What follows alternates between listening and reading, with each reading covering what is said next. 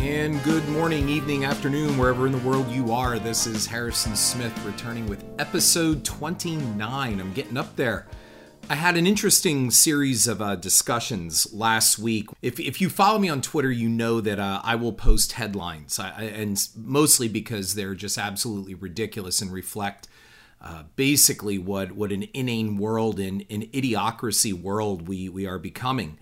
And uh, every once in a while, I, I, post something with a more serious bent instead of just sarcasm or a "Can you fucking believe this is actually news?" type of of content. And uh, one of them was on the Home Alone 2 flap uh, that the uh, Canadian television had uh, cut the scene with Trump out of Home Alone 2 and uh, you know claimed that it was simply for running time and all that stuff. And and of course, you know, this was done a while ago and has no political bearing whatsoever.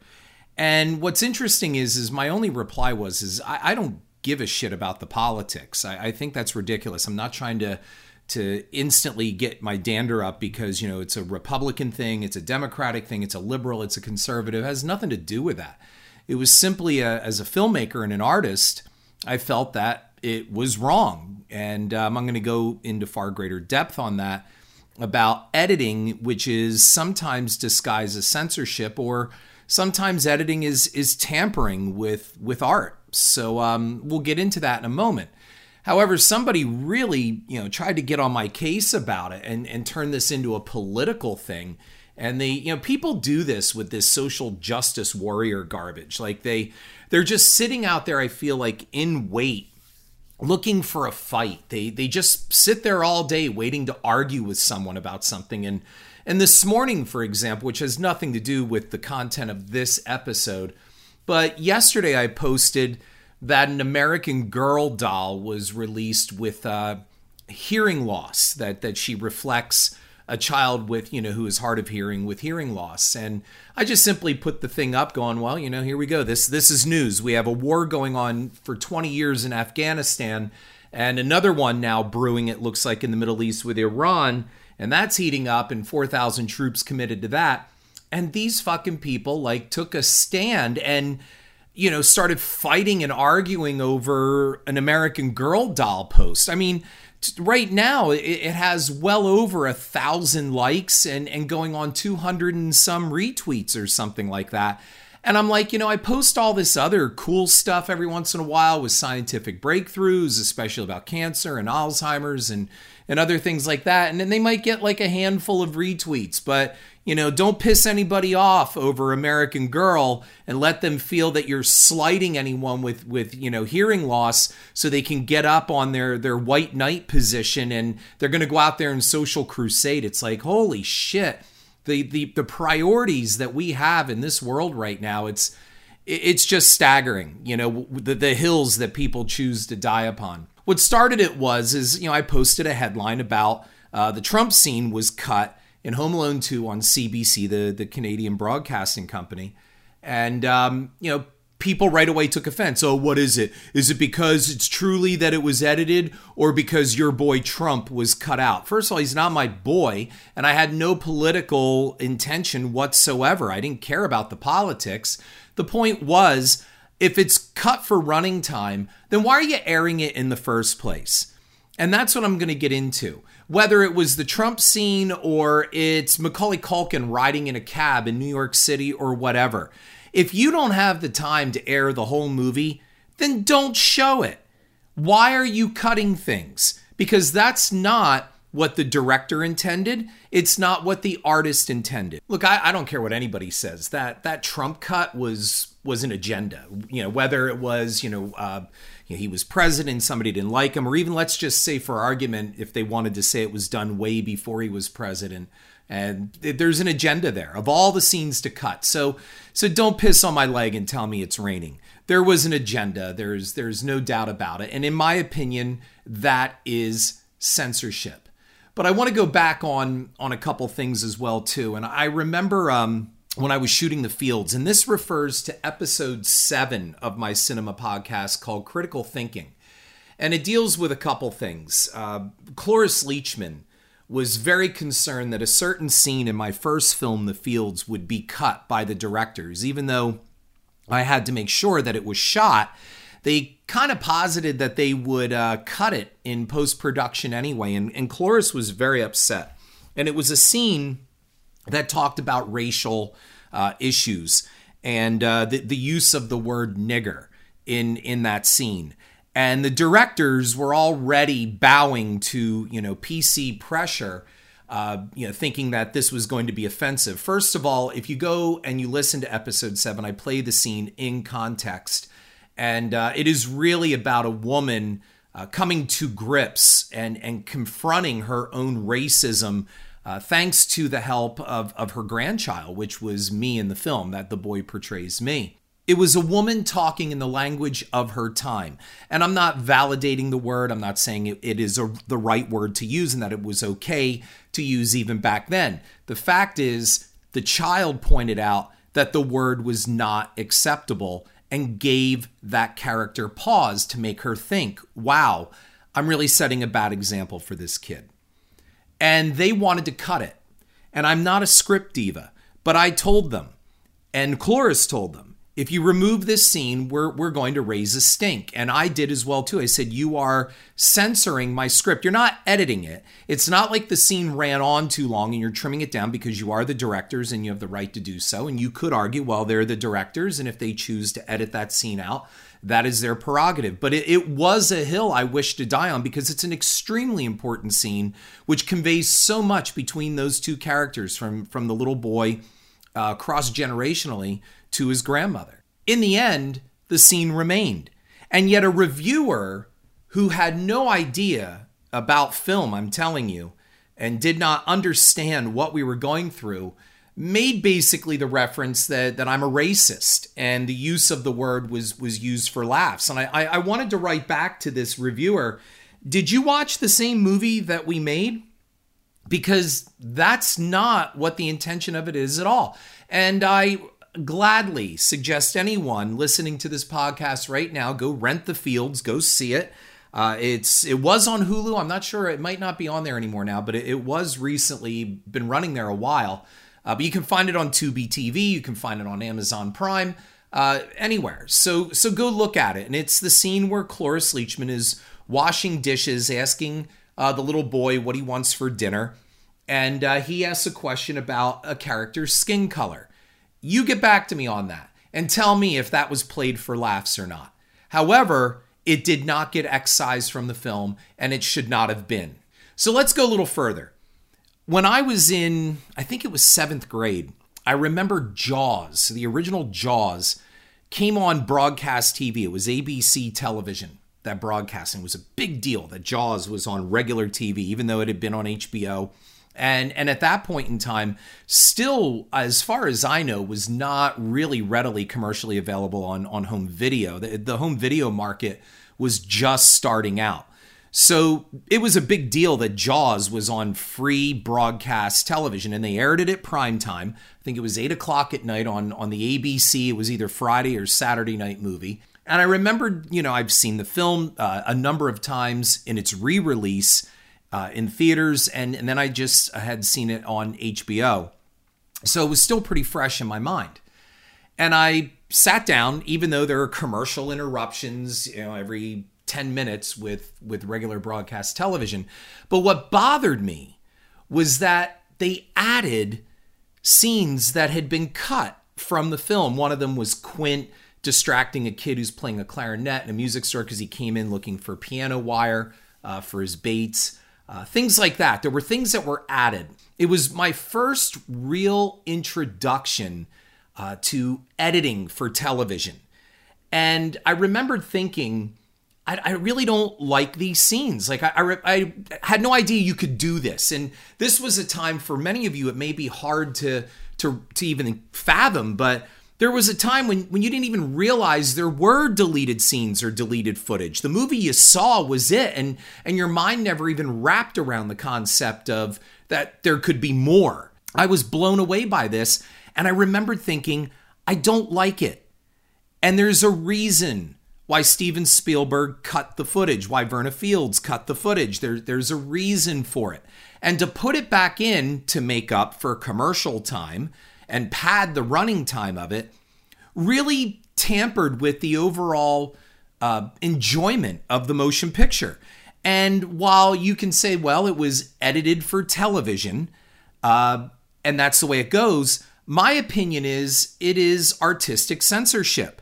They're, they cut certain things out as well too to to spare you what what you know the gore. I can't remember what they did with the leg scene. I don't know if they chopped it down by a couple seconds, but they definitely edited and cropped and panned and scanned certain things in the opening with the nudity on the beach and uh, things like that. And I remember like they they didn't do a beep with bad language. What they did is they just dropped the sound, so you just had a gap in the sound. But to me, that's censorship. You're either going to air it for what it is and assume that your audience is mature enough to handle this, or don't air it at all. I I can't remember what year it was. I, I want to say it was it was 80, 81, somewhere there was the 80s. Uh, they aired The Exorcist on CBS. Now, if there was ever a motion picture not intended for prime time, free broadcast on regular television, it is The fucking Exorcist. And yet, they put that on just to grab people to rope them in. And, and by this time, I believe the film might have had a home video release. Uh, however, you know, it did play cable and things like that. And it did even uh, have a, a re release in theaters, a theatrical re release. And so CBS throws it on. And I'm telling you, man, they hacked it. They cut everything up. And especially if you've seen the film, basically that, that whole ending is entirely hacked up. And I remembered hating what they did. And I watched it all the way through simply because I was older than I was when I saw Jaws on network television. Of all the films to put on, you you know what you're going into here. It's a vulgar film. The the cross scene, the crucifixion scene with, you know, let Jesus fuck you and all of that. Why are you showing this? it, it is just you're hacking up a piece of art. You can say, well, that's edited for television. I'm saying that is censorship. That's exactly what it is. They're telling you, under the guise of we're going to keep you safe and this is for your own protection, it is censorship. If it's that bad, then don't fucking show it. That's the same way with this podcast. You don't hear me bleeped. I tell my guests when they come on, say whatever the fuck you like. Because if you're offended by fuck or any type of content on here, then don't listen let, us take a look at when uh, Titanic aired uh, somewhere. I think it was in theaters. I believe it was still in theaters out in Utah, I want to say. And uh, there was a religious group, whether it was the Mormons or, or whatever, they they snipped uh, the the nude rose scene with Kate Winslet, obviously the the drawing scene. Uh, they snipped it out of the theatrical showing, and James Cameron went after them, and uh, they restored it. And good for James Cameron. If that nudity is going to offend you, you can watch all these people drown and die and all that stuff. That's perfectly okay, but don't don't show some tits. Whatever you do, don't do that. I mean, Adam and Eve were naked, were they not? So I, I don't understand this. Don't cut it. It comes down to being that simple. If it's that offensive to you, don't fucking watch it and don't show it. Go watch something else. But the distributor, whether it's broadcast or even theatrical, has no right to go in and alter that print. That's how I feel. So when someone on Twitter said, So what you're saying is any type of edited for television kind of thing is censorship. Yeah, that's what I'm saying. Absolutely. And also, it's a different kind of alteration when you add things, especially when you're deleting some things and adding others. Star Trek the Motion Picture is one of those. Now, I saw the original 1979 film in 1979 in theaters. And while I'm not a huge Star Trek fan, I, I, can't say I followed the series in detail. I was young. I think I was in sixth grade when it came out. And quite honestly, I, I fell asleep while watching it for almost 10 minutes in the theater. My friend had to wake me up. And I felt like when I woke up, not much had happened in those 10 minutes. That's why some people have called it the motionless picture. However, I appreciate the film, and now that I'm older, I, have watched it a couple times since, and I mean, it's a beautiful looking motion picture, and uh, there are some really cool elements about it, I, I will say. But they added a bunch of stuff as well too, you know, a kind of quasi director's cut. I don't know if Robert Wise ever had anything to do with all of that, uh, or how much he had to do with it. But looking at it um, and seeing it on television, they added a whole bunch of stuff which made it even longer, and yet they took out other things as well too. And I remembered thinking, this isn't right unless the director did it. Now, again, I don't know what Robert Wise had to do with the broadcast cut of Star Trek the motion picture. I, I do know on video there, there was input from the creative teams and such. So, again, there it's a fine line there. If look, I'm going to make it very clear. If the director comes in and says, This is what I want to change for a director's cut, and whether that is excising some things and putting some other things in that didn't make it, that's a different story. That's not censorship. That is artistic license by the creator, not the distributor or broadcaster. Look, it's no different than music on the radio or, or wherever when they, they drop certain offensive words, whether it's shit or fuck or whatever. And, and I've heard it from Pink Floyd through Green Day and, and everything else in between. I've heard all of that if it's that offensive, don't air it. So then I, I got to follow up with Jaws and, and ABC. What they did is they they aired Jaws two, and I, I remember I was in eighth grade for that, and they put uh, Jaws two on prime time, 8 p.m. You know the ABC Saturday night movie kind of thing, and uh, they did it again. So I, I remember this time around. I got the experience of them dubbing voices over. And the one that I'll just never forget was in Jaws 2, there's a line where the actor, the, the, the kid who played Larry Vaughn Jr., says she's got tits like a sparrow, referring to Donna Wilkes when she first arrives on, on the docks. And he says, she's got tits like a sparrow. And they dubbed it over with, she's got a body like a sparrow. Now, number one, it looked like bad lip syncing, which it was, and it, it didn't fit. And what the fuck does that mean? She's got a body like a sparrow. Holy shit, are you wrecking the movie? Again, if the word tits is so offensive, think about this. ABC goes, We're going to show a movie about a killer shark eating people.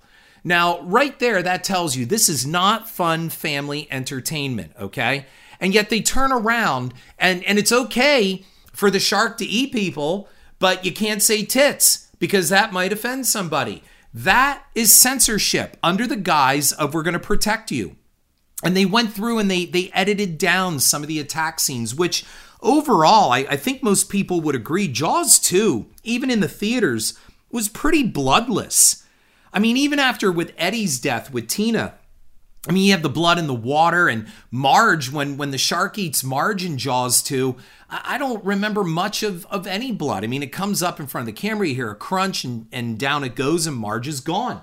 So what was there to cut here and then you're going to use she's got, you know, a body like a sparrow.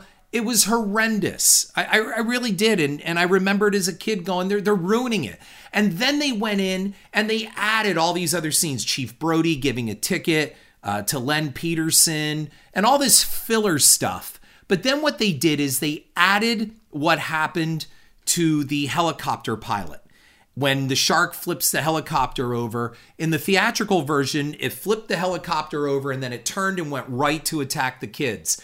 And on the ABC version, this was the first time I ever saw this footage. And in fact, again, never even knew that they shot this footage.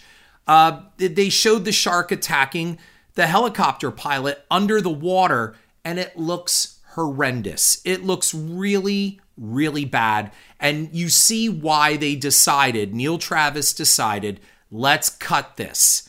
And in the theatrical version, it works great. They diminish the film by showing us what happens under the water. And that again is it's almost like a reverse form of censorship. You're you're changing what we're seeing, but you're you're doing it by adding some layers on to mask what you've taken away. It's it's an interesting kind of concept there. And then ABC did it again with Superman, the original Richard Donner Superman in, in 1978 when they aired it on ABC.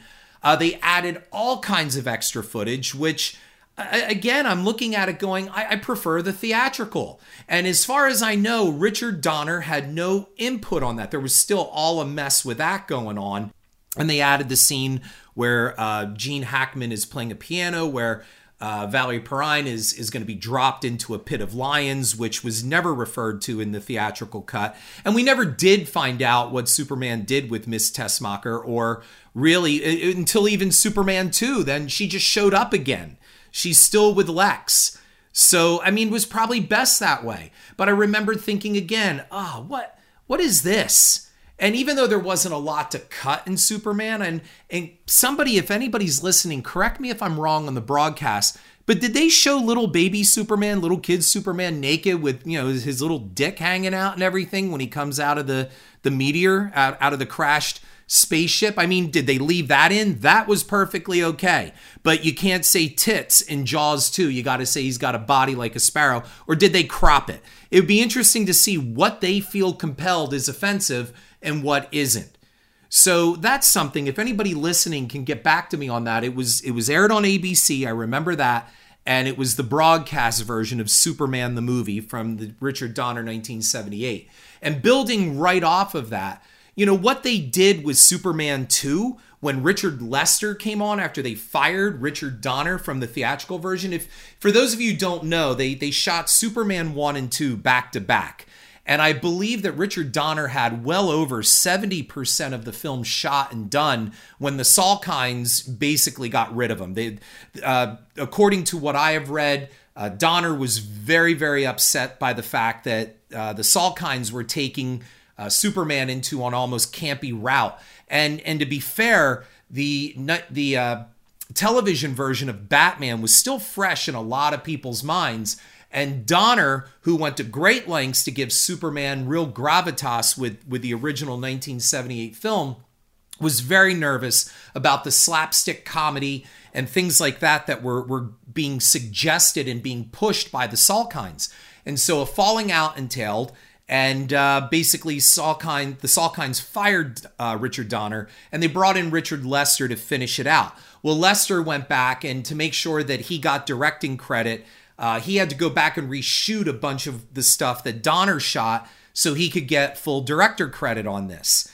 And and it's awful. The stuff I remember even thinking in the in the theaters when I saw Superman 2, I thought, man, this is stupid. Like the whole attack on Metropolis and the slapstick stuff with the guy on roller skates and somebody's toupee flying off when the villains use their super breath uh, you know, the ice cream in the face, all, all, that kind of stuff. The guy on the the payphone that's that's blowing down the street, still on the phone, talking on the phone. Like I remember thinking, like this is pretty fucking stupid. And I was in like eighth grade, going into ninth grade at the time. And uh, I'm not a superhero guy. I'm not a Marvel. I'm not a DC guy. I, have seen a number of these films, but I, I'll, I'll tell you, I really appreciated and enjoyed the first Superman film. And then I got to see the Donner cut which, even as raw as it is sometimes, is so much better than that theatrical 1981 Richard Donner cut. And then you can get into the, the censorship of other things while the films are being made. I mean, look at Exorcist 3. Uh, the studio came in and just, you know, the, the brass, the executives really fucked with Blatty's vision of, of what Exorcist 3 should look like. And it's been nice to see that The Exorcist 3 has been rediscovered. And they did release a director's cut versus the theatrical. And it's here that to show you that I'm, I'm trying to stay as, as well balanced as possible on cutting and editing and, and creative and all that. I, I gotta say, I'm, I'm gonna go with the theatrical cut for Exorcist 3. And it has nothing to do that I couldn't see past the raw uh, quality of. Um, like a lot of it was you know restored footage in, in the director's cut that's on dvd and you definitely got you know a lot more of the gemini killer in that. But i'm gonna say for uh, uh, you know the way that the movie plays out in structure i will go with the theatrical even though the studio really fucked with it. Like that whole exorcism scene at the end in in the uh, patient room jason miller it's really hokey and and you could tell they were just like oh not enough demon shit and the whole father Morning thing uh, that just came out of nowhere and they stuck all that in just to give you your your demonic shit and your special effects just in case you might be losing interest in what Blatty was trying to do. And as a reminder, this all came because this person on Twitter you know, tried to really provoke me. I, they they were looking for an argument, man. They they wanted me to fight with them. And and the bottom line comes down to, as I said, and that is if the director or the person in charge of that motion picture did not make those cuts, did not add that deleted footage, then it is a form of censorship. My point is if you can't broadcast it the way it was intended to be broadcast, then it is censorship. And it's no different when you hear of a director who says, well, they, they took my vision and, and they screwed with it. Look, that's why David Fincher has nothing to do with any type of director's cut of Alien 3. I mean, the experience of making Alien 3 for David Fincher was so harrowing that we almost lost him from future projects. He was going to quit the business over it. Is, is there a, an original script that was made under the full supervision when David Fincher was director of Alien 3? I'd be very interested to see uh, what take they, they were going with then. Because, as most people were, uh, I was greatly disappointed in what they did with Alien 3. And again, that was a form of censorship and tampering from the executives that came in, saw what Fincher was doing, and made him do radical cuts, edits, and total scene sh- reshoots just to fulfill their vision. They were taking the vision of the director and they were totally fucking with it to make something else for an entire different type of intention. That is censorship, whether it comes from the executive level or it comes from the broadcasting distribution level. Look, and if you don't believe me, should a movie theater, now that especially we have digital copies being broadcast in, in theaters instead of 35 millimeter prints, should a theater manager, because they're offended by something, be allowed to go into the booth and either themselves or tell the projectionist to take this scene out of the film because they personally don't like it? I'll leave you with this. Think about a network primetime free broadcast, not even your basic cable that you pay for, broadcasting Blazing Saddles today. If you bleep just one word of nigger out of that film, it is absolute censorship. Mel Brooks shot that for a reason. The entire movie is a slamming indictment against racism. That's why the word is used. And yes, the word is used for laughs to show how stupid we are for the labels we apply to each other when in the end we're all the same. And the scene that sums that up perfectly when one of the leads at the end says, All right, we'll give some land to the niggers and the chinks, but we don't want the Irish. And they, they cut over to the black and Chinese and they're even waving their hands like, No way, we don't even want them.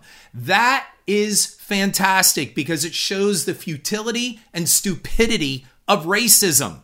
That's the whole point that Mel Brooks was trying to get through. And he even said, I would never be able to make that movie today, let alone you know, get it out there to be seen because everybody's offended.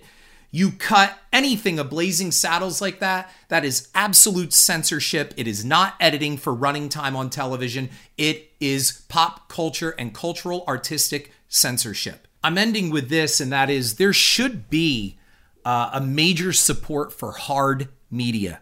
I am very worried about motion pictures, especially, but any type of, of entertainment content and that includes music, uh, just existing only in a streaming format out there in the ether in, on the internet, and, and that's it. There should be hard media because when you have it out there, it can be edited, and eventually we will never know if something has been erased, taken out, or even reshot. With hard media, you have it, and you can say, hey, here it is. I have it here. And I know some of you saying, well, then just save it on your hard drive. I, I guess, but I am all in favor of keeping hard disk, that kind of type of hard media where DVDs of whatever they're going to take form of, but a hard digital format that is packaged, has the, the wrapping and, and the artwork and everything. I hope that never goes away because it is a permanent record of what something was and it is preserved the way it was intended to be because in the streaming ether, we can go back and start changing anything that we wish. This is Harrison Smith. Thank you so much for listening. Love to hear your input on this. Have a great week. Head on over to iTunes and give me a like and review. And if you want to read my cinema blog, you'll find it at horrorfuel.com forward slash author forward slash Harrison.